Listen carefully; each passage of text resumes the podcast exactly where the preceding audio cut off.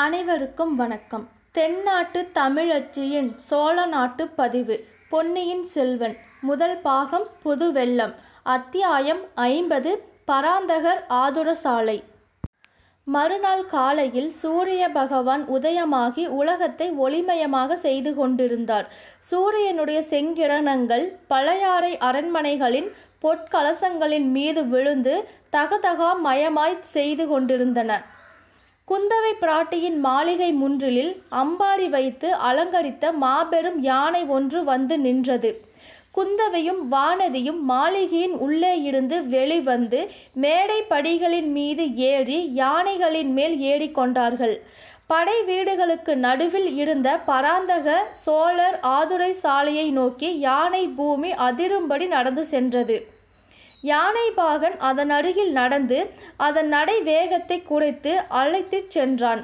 யானையின் மணி யோசையை கேட்டு நகர மாந்தர் தத்தம் வீடுகளுக்குள்ளே இருந்து விரைந்து வெளிவந்து பார்த்தார்கள். பெண்ணரசிகள் இருவரையும் கண்டதும் அவர்கள் முகம் மலர்ந்து கைகூப்பி நின்று முகமன் செலுத்தினார்கள். மற்ற வீதிகளை கடந்து யானை படை வீடுகள் இருந்த நகரத்தின் பகுதியை அடைந்தது. அந்த வீதிகளின் தோற்றமே ஒரு தனி மாதிரியாகத்தான் இருந்தது. கொளுத்த சேவற்கோழிகள் ஒன்றை ஒன்று சண்டைக்காக தேடிக்கொண்டு சென்றன.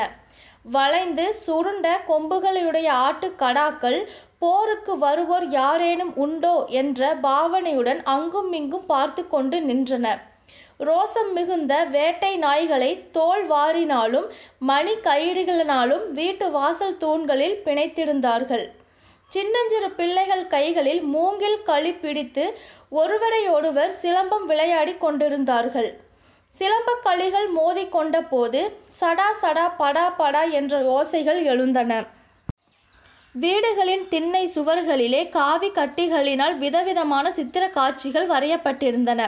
பெரும்பாலும் அவை முருகப்பெருமானுடைய லீலைகளையும் சோழ மன்னர்களின் வாழ்க்கை வரலாற்றுகளையும் சித்தரித்தன. அவற்றில் யுத்த காட்சிகளே அதிகமாக இருந்தன. முருகப்பெருமான் சூர பதுமாசுரனுடைய தலைகளை முளைக்க முளைக்க வெட்டி தள்ளிய காட்சியும் துர்கா பரமேஸ்வரி மகிஷாசுரனை வதம் செய்த காட்சியும் மிக பயங்கரமாக எழுதப்பட்டிருந்தன. தெல்லாறு தஞ்சை குடமூக்கு அரிசிலாறு திருப்புறம்பயம் வெள்ளூர் தக்கோலம் சேவூர் முதலிய போர்க்களங்களில் சோழ நாட்டு வீரர்கள் நிகழ்த்திய அற்புத பராக்கிரம செயல்கள் திண்ணை சுவர்களில் தத்ரூபமாக காட்சியளித்தன. இந்த படை வீட்டு வீதிகளில் இளவரசிகள் ஏறியிருந்த யானை வந்ததும் ஒரே அல்லோல கல்லோலமாய் இருந்தது.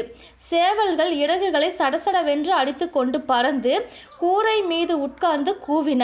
பிள்ளைகள் ஒருவரையொருவர் கூச்சலிட்டு அழைத்து கொண்டு ஓடினார்கள். அவரவர்களின் வீட்டு கதவுகளை தட்டி உள்ளே இருந்தவர்களுக்கு செய்தி அறிவித்தார்கள். படை வீட்டு வீதிகள் வழியாக யானை சென்றபோது வீட்டு வாசல் தோறும் பெண்களும் குழந்தைகளும் முதியோர்களும் நின்று இளைய பிராட்டி குந்தவை தேவி வாழ்க சுந்தர சோழரின் செல்வ திருமகள் வாழ்க என்று வாழ்த்தி மகிழ்ந்தார்கள். அவர்களில் சிலர் யானையை தொடர்ந்து செல்லவும் ஆரம்பித்தார்கள். வர வர இக்கூட்டம் அதிகமாகி வந்தது. பலவித வாழ்த்தொழிகள் மூலமாக தங்கள் மகிழ்ச்சியை அவர்கள் வெளியிட்டு கொண்டு வந்தார்கள். அப்படை வீடுகளில் இலங்கைக்கு போர் புரிய சென்றிருந்த வீரர்களின் பெண்டு பிள்ளைகளும் பெற்றோர்களும் அச்சமயம் வசித்து வந்தார்கள் என்பதை முன்னமே குறிப்பிட்டிருக்கிறோம். அவர்களுடைய நலனுக்காக ஒரு மருத்துவ சாலையை குந்தவை தன் சொந்த நில மானியங்களின் வருமானத்தை கொண்டு ஸ்தாபித்திருந்தாள். சோழ குலத்தாரிடம் தம் முன்னோர்களை போற்றும் வழக்கம் சிறப்பாக இருந்து வந்தது. குந்தவியின் மூதாதைகளில் அவளுடைய பாட்டனாரின் தந்தையான முதற் பராந்தக சக்கரவர்த்தி மிக பிரசித்தி பெற்றவர். அவருடைய பெயர் விளங்கும்படி குந்தவை தேவி இந்த பராந்தகர் ஆதுர சாலையை ஸ்தாபித்து நடத்தி வந்தாள். அடிக்கடி அந்த வைத்தியசாலைக்கு வரும் வியாஜத்தை வைத்துக்கொண்டு போர் வீரர்களின் குடும்பத்தாருடைய சேம லாபங்களை பற்றி அவள் விசாரிப்பது வழக்கம். ஆதுர சாலைக்கு அருகில் வந்து சேர்ந்ததும் யானை நின்றது. முன்னங்கால்களை முதலில் மடித்து பிறகு பின்னங்கால்களையும் மடித்து அது தரையில் படுத்து கொண்டது. பெண்ணரசிகள் இருவரும் யானை மேலிருந்து பூமியில் இறங்கினார்கள். யானை சிறிது நகர்ந்து அப்பால் சென்றதும் ஜனக்கூட்டம் முக்கியமாக பெண்கள் குழந்தைகளின் கூட்டம் தேவிமார்களை நெருங்கி சூழ்ந்து கொண்டது. ஆதுரை சாலை உங்களுக்கெல்லாம் உபயோகமாக இருக்கிறதல்லவா? வைத்தியர்கள் தினந்தோறும் வந்து தேவையானவர்களுக்கு மருந்து கொடுத்து வருகிறார்கள் அல்லவா? என்று இளவரசி கேட்டாள். ஆம் தாயே ஆம் என்று பல குரல் மறுமொழி கூறின. மூன்று மாதமாக இருமலினால் கஷ்டப்பட்டு கொண்டிருந்தேன். ஒரு வாரம் வைத்தியரிடம் மருந்து வாங்கி சாப்பிட்டதில் குணமாகி விட்டது என்றால் ஒரு பெண்மணி. அம்மா என் மகன் மரத்தின் மேல் ஏறி விழுந்து காலை ஒடித்து கொண்டான். வைத்தியர் கட்டுப்போட்டு விட்டு பதினைந்து நாள் மருந்து கொடுத்தார். சுகமாகி விட்டது. இப்போது துள்ளையோடி விளையாடுகிறான். மறுபடி மரத்தின் மேல் ஏறவும் ஆரம்பித்து விட்டான் என்றால் இன்னொரு ஸ்திரீ. என் தாயாருக்கு கொஞ்ச காலமாக கண் மங்களடைந்து வந்தது. ஒரு மாதம் இந்த ஆதரவு சாலைக்கு வந்து மருந்து போட்டு கொண்டு வந்தாள். இப்போது கண் அவளுக்கு நன்றாக தெரிகிறது என்றாள் இளம்பெண் ஒருத்தி. பார்த்தாயா வானதி நம் தமிழகத்தில் வாழ்ந்த முன்னோர்கள் எப்பேற்பட்டவர்கள்?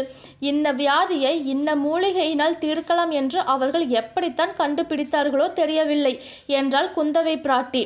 ஞானக்கண் கொண்டு பார்த்துதான் அவர்கள் இவ்வளவு அதிசயமான மருந்துகளை கண்டுபிடித்திருக்க வேண்டும். வேறு எப்படி முடியும்? என்றாள் வானதி. எவ்வளவோ அதிசயமான மருந்துகளை அவர்கள் கண்டுபிடித்திருப்பது உண்மைதான். ஆனால் உன்னை போல் மனோவியாதியினால் வருந்துகிறவர்களுக்கு மருந்து ஒன்றும் கண்டுபிடிக்கவில்லையே. என்ன செய்வது? அக்கா எனக்கு ஒரு மனோவியாதியும் இல்லை. கருணை கூர்ந்து இவ்விதம் அடிக்கடி சொல்லாதிருங்கள். என் தோழிகள் ஓயாது என்னை பரிகசித்து என் பிராணனை வாங்குகிறார்கள். நன்றாக வேண்டுமடி உனக்கு. உலகத்தில் ஒரு கவலையும் இல்லாமல் வாழ்ந்து வந்த என் தம்பியின் மனம் வேதலிக்கும்படி செய்துவிட்டாய் அல்லவா? ஒவ்வொரு தடவையும் இலங்கையிலிருந்து ஆள் வரும்போதெல்லாம் உன் உடம்பு எப்படி இருக்கிறது என்று கேட்டு அனுப்புகிறானே என்றாள் இளைய பிராட்டி. இதற்குள் வைத்தியருக்கு வழி விடுங்கள் வைத்தியருக்கு வழி விடுங்கள் என்று கோஷம் கேட்டது. அங்கே சூழ்ந்து கொண் நின்றவர்களை காவலர்கள் விளக்கினார்கள். ஆதுர சாலையின் வயது முதிர்ந்த தலைமை வைத்தியர் வந்து இளவரசிகளை வரவேற்று உபசரித்தார். வைத்தியரே கோடைக்கடை பக்கத்து காடுகளில் சில உயர்ந்த மூலிகைகள் இருக்கிறது என்று சொன்னீர் அல்லவா? அங்கே போய் வருவதற்காக ஒரு வாலிப வீரரை அனுப்பினேனே அவர் வந்தாரா? என்று குந்தவை கேட்டாள். ஆம் தாயே அந்த சூடிகையான இளம்பிள்ளை வந்தான். ஈசான சிவப்பட்டர் அழைத்து கொண்டு வந்தார். அவனுடன் என் மகன் ஒருவனை அனுப்பி வைக்கிறேன். என் மகன் கோடிக்கடையிலிருந்து திரும்பி வந்து விடுவான். தாங்கள் அனுப்பிய வீரன் இலங்கை தீவுக்கும் போய் வருவதாக சொல்கிறான். ஆம் தாயே லட்சுமணருடைய உயிரை காப்பாற்றுவதற்காக அனுமார் சஞ்சீவி பருவதம் கொண்டு வந்தபோது கோடிக்கரை வழியாகத்தான் கடலை தாண்டினாராம். அப்போது சஞ்சீவி மலையிலிருந்து சில மூலிகைகள் கோடிக்கரை காட்டில் விழுந்தபடியால் தான் அங்கே இன்றைக்கும் நல்ல மூலிகைகள் கிடைக்கின்றன. இலங்கையில் சஞ்சீவி பருவதமே இருந்தபடியால் அங்கே இன்னும் அபூர்வமான மூலிகைகள் கிடைக்கும் அல்லவா? நான் எதிர்பார்க்கும் மூலிகைகள் மட்டும் கிடைத்துவிட்டால் சக்கரவர்த்தியின் நோயை நானே கட்டாயம் குணப்படுத்தி விடுவேன். கடவுள் கிருபையினால் அப்படியே ஆகட்டும். இப்போது அந்த வாலிபர்கள் இருவரும் எங்கே? உள்ளே இருக்கிறார்கள். அம்மா பிரயாணத்திற்கு ஆயத்தமாக தங்களிடம் விடை பெற்று கொண்டு புறப்பட காத்திருக்கிறார்கள். தலைமை மருத்துவர் அழைத்துச் செல்ல இளவரசிகள் இருவரும் ஆதுர சாலைக்குள் சென்றார்கள்.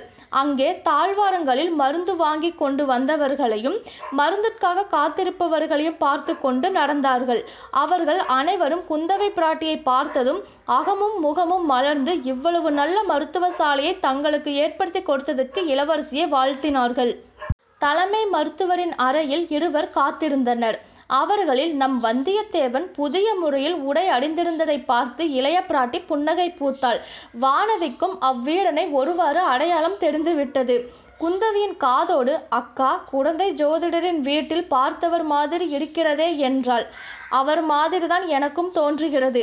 ஜோதிடரை பார்த்த பிறகு வைத்தியரிடம் வந்திருக்கிறார். உன் மாதிரியே இவருக்கும் ஏதாவது சித்த கோளாறு போலிருக்கிறது என்று சொல்லிவிட்டு வந்தியத்தேவனை பார்த்து ஏன் ஐயா சக்கரவர்த்தியின் உடல் நலத்திற்காக மூலிகை கொண்டு வருவதற்கு இலங்கைக்கு போக ஒப்புக்கொண்டவர் நீர்தானா? என்று கேட்டாள்.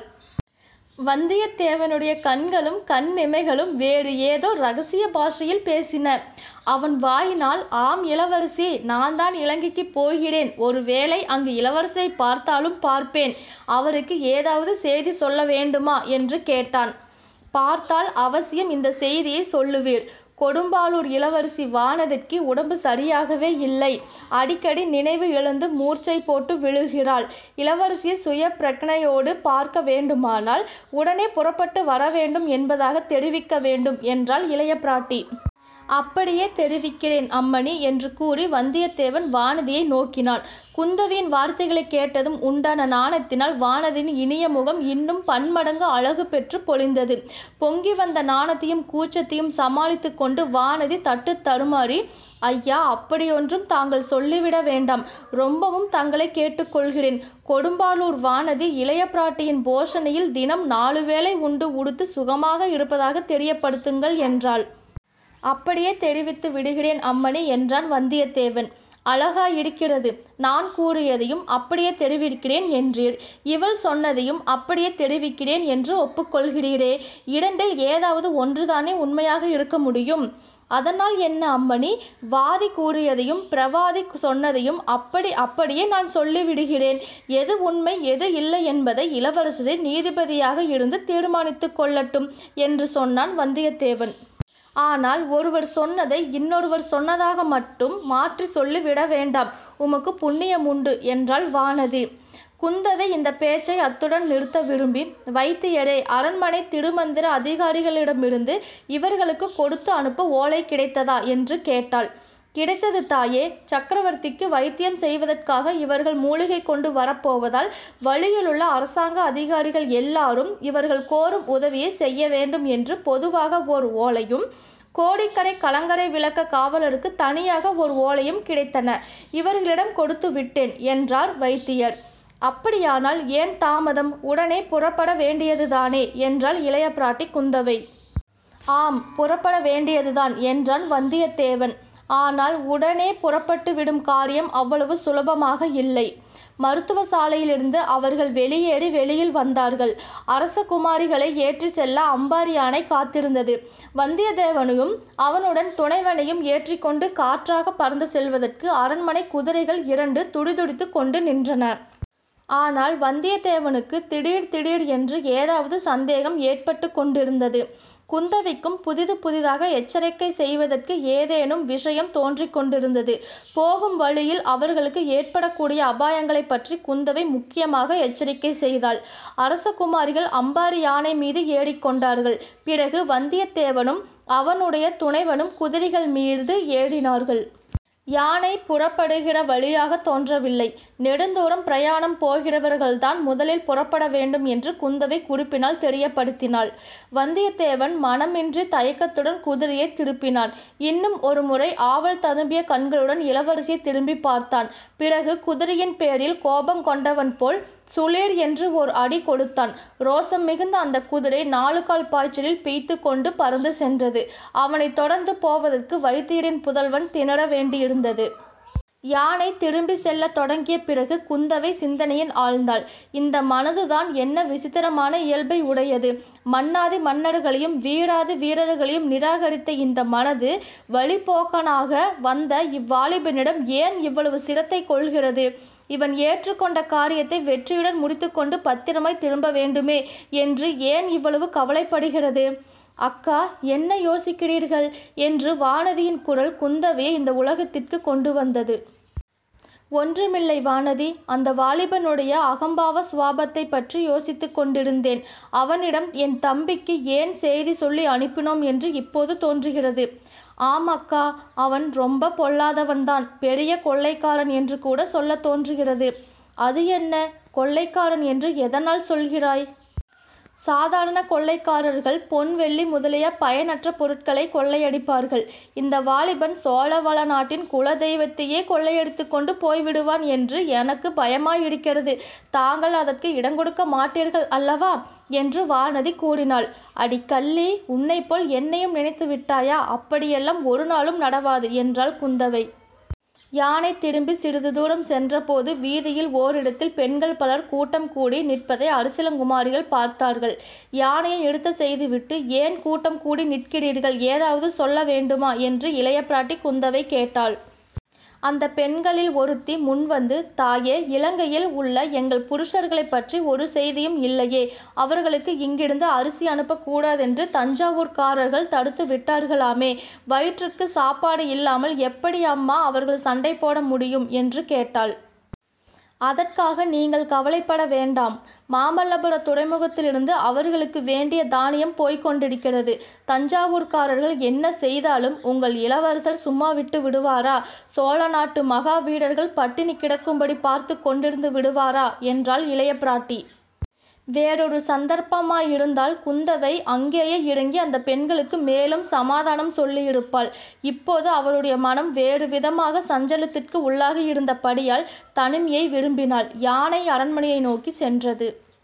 இத்துடன் அத்தியாயம் ஐம்பது பராந்தகர் ஆதுர சாலை முற்றிற்று. நான் உங்கள் ராம் துளசி. நன்றி.